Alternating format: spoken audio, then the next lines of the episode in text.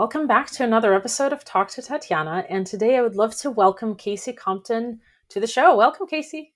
Welcome. Thank you. I'm so happy to be here. Awesome to have you. And I've been to a couple of um, uh, events where you've shared a couple of stories from your book. But before we get to the book, I would love for you to talk about how your entrepreneurial journey started, what prompted it, and what you've kind of learned along the way, and and where you are today. Oh wow, that's a that's a big one. Um, I've been thinking a lot about this lately, and as as I'm working on the second book now, um, just kind of trying to get back as far as I possibly could in what I would consider to be that entrepreneurial journey. And for me, I think it was a lot like many of us is that I think it really just is is who I was as a child and I started to see it now I can see it. Obviously, when I was little, I didn't know, but um, there was always a just an excitement and a joy and just this I don't know what you want to call it, just something that was fulfilling for me when I was a kid and I could create something and sell it. Um, it was really just making things that people wanted or that people needed or that could help them enjoy their life in some way. So I think it started really early, like really, really early, probably. And it continued on until I was an adult. Um, I live in a small town in South Central Kentucky right now. And, um, you know, when I went to college, it was just like, well, what do you want to do? And an entrepreneur wasn't a thing. Like that wasn't an option on the checkbox list. And so I did pretty much what most good Southern people, girls do. And I decided I was going to be a teacher. So I did that. and then realized that's not what I wanted to do. And um, from that, realized more things about myself and how I felt like at the time I needed some kind of profession or legitimate skill before I was just going to go start businesses. I think you probably heard me talk about something like the little cupcake stories and things like that. You know, I was like going to be this um, filthy rich cupcake baker, and that didn't work. Um, so I so I went back and got a master's degree in mental health counseling. And after I finished that, I knew that I now had I now had something that I could use. And so it built my confidence a little bit more, and I was able to see the possibilities that I could do with that degree as far as um, as an entrepreneur went. And so, really, from that point forward is when my entrepreneurial, legit entrepreneurial journey took off. That's that's really cool. Thanks so much for sharing that. And so, wh- what do you do now? Um, explain how you work with people and wh- what you do. What what's your day like? Yeah. So once um, once I graduated and I worked as a counselor for a while, and realized that I wanted more and decided I was going to open my own business. So I opened my own counseling practice, a group practice. We had multiple counselors and multiple providers doing different things. So I did that for a while. And it didn't take very long before I realized that I couldn't do both. Like, I wasn't going to be able to sit in the chair and run the business. And I think I was thinking that I could. like I could do, you know, just as well doing both, giving just as much time and attention to both. And so I got to the point where I, I realized that I couldn't do both and I had to make a choice. And what I found was that I was enjoying and loving the business side of things. I liked seeing how things worked and how to build um, build something more and how to grow and scale and um, work with my numbers and try to achieve more profit. And so I started doing that for myself. And before I knew it, I was invited to do some consulting with another industry, um, mental health industry consultant. And I did that and I just learned even more. And so now, um, my day to day is is quite different. So that all happened about uh, five year, four or five years ago. And so at this point now, my day to day really is just more about looking at the big picture and looking at operational um, strategies and planning. And um, it's a lot about leadership and training my team to be able to keep the systems moving. And so i have uh, seven active businesses at the moment and so what i do now is just make sure that they're all going and the most of my actual work is um, the things that people cannot do for me is the writing. And so that's really all I physically do myself at this point. Oh wow. Seven businesses. Tell us a little bit about that. Yeah, that that wasn't on purpose. That wasn't like I had this goal of, oh, I'm going to have all these business and I've had more and just over the years phased some of them out, built new ones and and whatnot. But um I looked at the main business that I had, which was my group practice at the time, and I just asked myself, what would make the most sense to grow or you know really what was another revenue stream that my business had that could potentially stand on its own and so as i started looking at the revenue streams like for example we had this big office space we were paying massive amounts of rent to and i just thought wouldn't it be better if i just bought the building and then if I'm going to buy one building, shouldn't I just buy more buildings? And then maybe if I'm going to have more buildings, that I just have a commercial property business. Um, so that's kind of how they started off. So I have a commercial property business, and then I have a, a hair salon that uh, is over here across the street. Then we do consulting, small business type consulting, working with business owners uh, to create businesses that can run without them essentially focus so that they can focus on the service and not the system um, then we have a virtual assistant uh, portion of that company. Then of course we have the um, the author book that that part of the company. Um, th- there's just a lot. Like there's a, there's a lot of different things going on. Awesome. Wow. Um, but what's your uh, primary part, I, I know you mentioned that the primary thing that you do is writing because nobody else can do it for you. And so, what's your goal with that business? So with with authorship and and writing and yeah. So the way that I'm thinking, I can't remember I can't remember right at the t- at this moment who does this. You you may know, you probably know.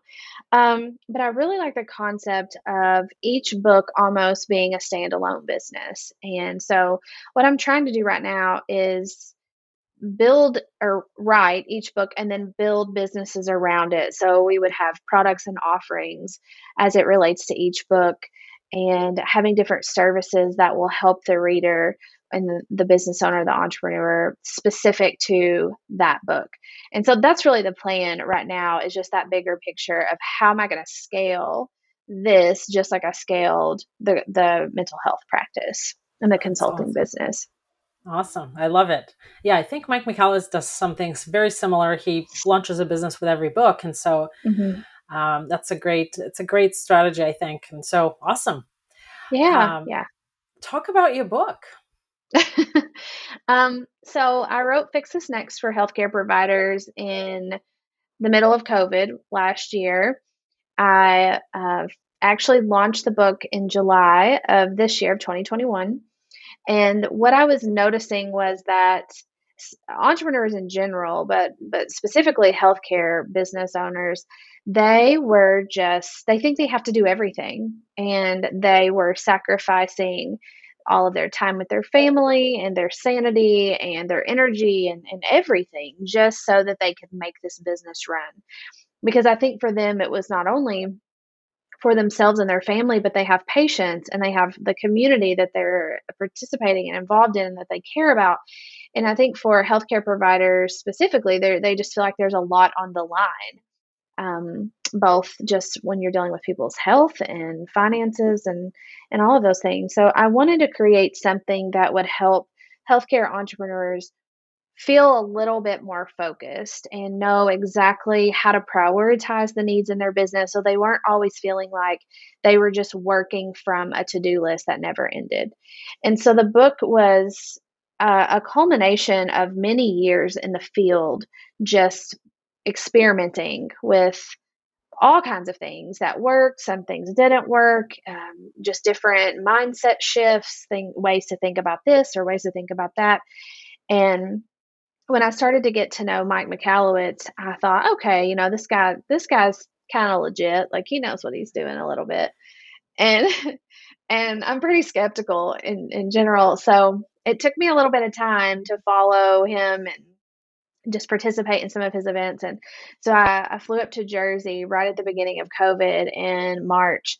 And we talked, and I told him, you know, how I felt like that the healthcare industry needed this book right now because I didn't know how they were going to achieve any kind of balance, especially with everything related to COVID.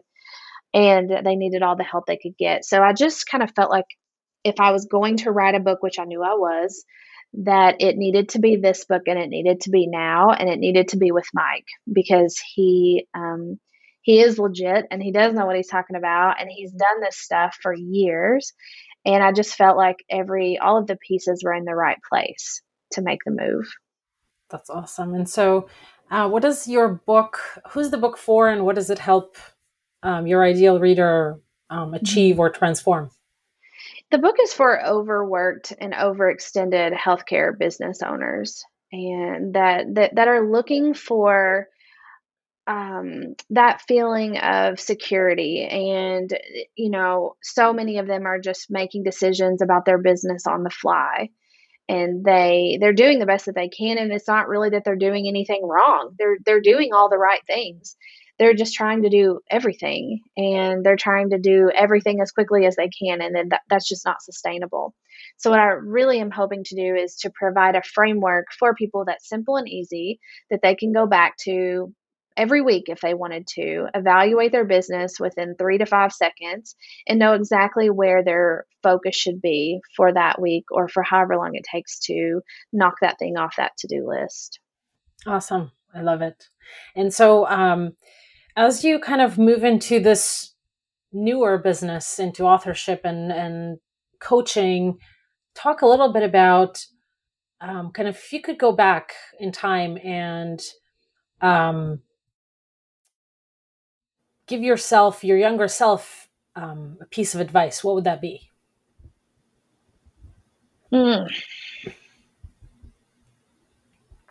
Well, I think that I think that fear. Eh, let me go back just for a second because when I was working as a mental health counselor, which I have not done in a while.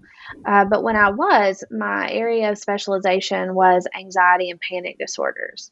And so, um, anyone that's familiar with, with anxiety or panic, they would know that the root of all, almost all, unless it's a physiological uh, issue, but the root of anxiety and panic is fear. It is a fear that we all carry around. No one is exempt from it, everyone has it. And fear can cause us to do a lot of things that we don't like or we shouldn't do, or causes us to feel, you know, just more critical and have self doubt. And so, what I think what I would do is, I've always been a pretty bold person on the outside. Like if you were to see me or if you don't really know me personally, you're going to think, oh, she doesn't give a hoot, you know. Uh, try not to say a bad word.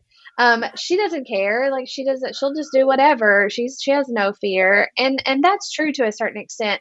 But it's not that I don't have the fear. It's just that I make a decision to push past it. And so I think what I would tell myself even sooner than I did was that um, it's okay to feel fear. You just have to push past it anyway because I think that that is in a lot of ways not necessarily what always held me back, but um, I'm more of a person who hangs on to the internal. And so, even though I'm going out there and putting myself out of my comfort zone and doing things that may call attention to me or might make people judge me, on the outside that doesn't look like it bothers me but of course it does and of course i'm sitting here you know like internally trying to pep talk myself every single day and uh you know tell myself and and the older i get the easier that gets for me but you know 10 years ago there was a lot of things that i did not do or i was afraid to do because i was afraid of any kind of pushback that i might get from it Mm, that's powerful. Thank you for sharing that. And um, I believe you also do some sort of coaching and or consulting. Is that true? Yeah, yeah. Started that back in 2017. And we create my team and I created a membership community for people who are looking to scale their businesses and, and really the the thing that we like to focus on most are the systems and how things are working the efficiency and the order within a business how um, how you can set that up and design it in a way that will give you the most space possible. And I think that that's why we all went into becoming business owners in the first place, is because we wanted freedom. You know, like we wanted to set our own schedule and and make our own decisions and do things the way we want. But then we get into the business and we feel completely trapped. And because yeah we do have freedom to make those decisions but we feel like all of the external things are putting pressure on us to force us to decide certain ways for certain things and um, so what what we really focus on is how do we create something in your business that can help it run so that when you want to take space to explore another big idea or um, create another revenue stream or build a, a fourth or fifth or sixth business, the one that you have already built can still run and function and thrive and continue to grow in your absence. Awesome. All right. Um, actually, I was looking over um, the information that you've submitted, and I found and I came across something that I wanted to you to to kind of uh, expand on. What do you do when your business acts like a toddler? oh goodness. Uh, Emily sticks that one in there. She does it to me on purpose. I know what she's doing. So, you know, I have a toddler right now, and uh, I have two old. So I have three kids. I have one that's two, and I have one that's seven, and then one that's twelve. And the two-year-old actually acts more like an older kid than the the two girls who are older. They, they act like toddlers almost every single day. Um, but I think that our business, in a lot of ways, mirrors that of our family. And, you know, what do we do when you have a toddler that's throwing a temper tantrum or acting up for no reason? You know, what, what we do, what I do is uh, looking at that function of that behavior. Like, what is it that make that is making this child act like this? Is it attention seeking? Um, do they have an unmet need? You know, what is it that's going on? And let's spend a little bit more time on pause trying to figure that out rather than just reacting. And so sometimes uh, my mom used to do this to my, my daughter when she was baby it used to drive me crazy because my daughter would want something and it was her first grandchild so my daughter would cry after it and then my mom would just give it to her or or if she did not give it to her which she almost always did but if she didn't she would just distract her and I remember thinking as a first time mom, okay, I see why you're doing that, but like we're just kind of creating a new problem over here. So maybe we should just like teach her to accept some limits and some boundaries. And um, it's okay to hear the word no. And so I think our business, if we look at our business in that same way, first we have to take a moment to think about what is really causing the problem, what is the core need here, and address that. Because most of the time, what we do is we treat the symptoms, um, which might look like just throwing more at it. You know, like, oh, here's a here's a big problem over here. We our leads have dried up. We've got no referrals in the last 30 days. Let's just throw more money over here at a Google ad campaign. Um, just sometimes just throwing more at it is the mentality that we have. We do the same with our kids. So that's kind of what I was thinking about when I was thinking how it acts like a toddler. And then sometimes um, the best thing to do is not do anything. You know, that's one of the best tools is active ignoring for kids. And so sometimes your business just needs some space to breathe. And it doesn't need us in its face. It doesn't need us throwing more money at it or more um, whatever we throw at it. Sometimes it just needs space to breathe. Love it. Thank you so much for sharing that. This was awesome. You're welcome. and talk a little bit about there was also a topic about the bankruptcy to boss babe. What is that about? Yeah, that is a story that I think will come out in its entirety in the second book that I'm working on. I call it The Laundry Basket Baby. and it was a time in my life, uh, not that long ago. I mean, I guess it was around about seven years, eight years ago. And I'd had my degree. You know, I went and got my master's degree. I was a counselor. Uh, on the surface, it looked like I had everything going okay. And what I realized very quickly was that my foundation of my life was pretty bad. And uh, it took a few little things to just cause it all to come crashing down.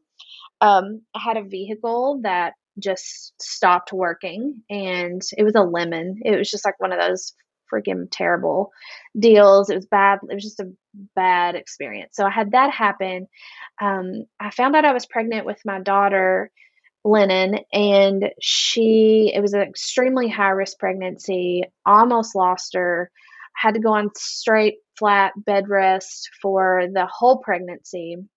Lost my job, couldn't work, couldn't pay the bills, and I had to file bankruptcy. I had no choice and that was something that that was probably the most embarrassing not now i know that i should not have been embarrassed and and that was the best thing that ever happened to me but at the time i was absolutely humiliated i had never experienced anything worse than that in my whole life um, I'm a very independent person and I don't ask for help ever. I'm not, that's not me.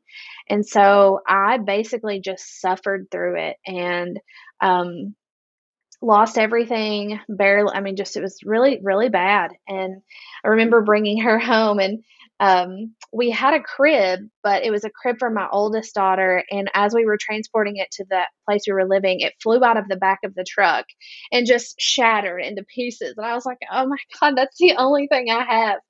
And, um, and so we definitely couldn't afford a bassinet. And so she slept on the side of the bed and the floor in a laundry basket when I brought her home from the hospital. And uh, there was just something in me that just that that sparked and I said, never again. Um, I can't control eh, the, the circumstances of my life always. Um, but I am going to do the best I can to position myself so that this never happens again. And, you know, we were on Medicaid, we got WIC, like everything, every kind of government assistance we could get, we got it. And from that moment, when my daughter was born and I went back to work, I believe it was within right under two years that I'd hit uh, gross the first million.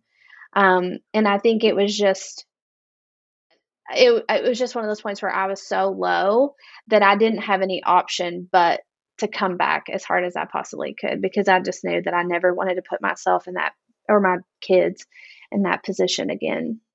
Wow, that's a powerful story. I'm glad I asked. Yeah, yeah. yeah. That's a big Thank one. You. It's a big story. Awesome. I love it. Thank you for sharing that. Um, and so, Casey, as we uh, start to wrap up here, um, talk a little bit about um, what you're looking to do next. Your second book, we know. What are you looking to to achieve next? What goals you've set for yourself, and also talk about how people can connect and find you. Yeah, that's a good question. Um, so the second book is is going to be a lot of fun. It is um, something that is going to seamlessly connect to a program that we've been offering for the last two years now, which is called Systemizer School. So, what my my goal is is to continue to grow that program. It is a, right now it's an eight week, pretty intensive program that helps business owners take a good hard look at their current operations. It teaches them to um, what's the best word? Um, I don't know, to get buy in from their team, how to teach their team, how to lead their team, and then ultimately how to systemize their businesses. And so we've ran that for almost two years now, and that is something that I'm really working toward growing in the future. Every cohort, we do it twice a year. So far, every cohort we've had has sold out before it ever opened, just from word of mouth from the previous cohort. Um, and I think just because of the transformation that we're seeing from these business owners and because it's such a quick ROI that they're going through the program and they're getting a return so fast that they tell everybody about it and it also makes me feel really good about what we're doing. So I'm I'm interested in in seeing how that plays out and and what type of opportunities that we can create from that program. And the best way for people to reach us or to learn anything about what we're doing is is just going to the website. It's caseycompton.com uh, social media is a good place to follow. We're always posting there. And did you i, I want to say you asked me one more question. And i already forgot what it was um, I did ask you what kind of where are you're going, so that's you've answered, I think, both, and how to connect, oh, how people can connect with you. Perfect. Thanks so much for sharing that, and of course, the uh, um, connection links will be posted in the show notes, and also if you're watching this on YouTube, below the video, uh, be sure to check that out and connect with Casey. Casey, thanks so much for being a wonderful guest and for sharing quite a few gems here. and I, I always love to connect with you. Thanks so much for being Thank here. Thank you. Thank you for having me. It's been a pleasure.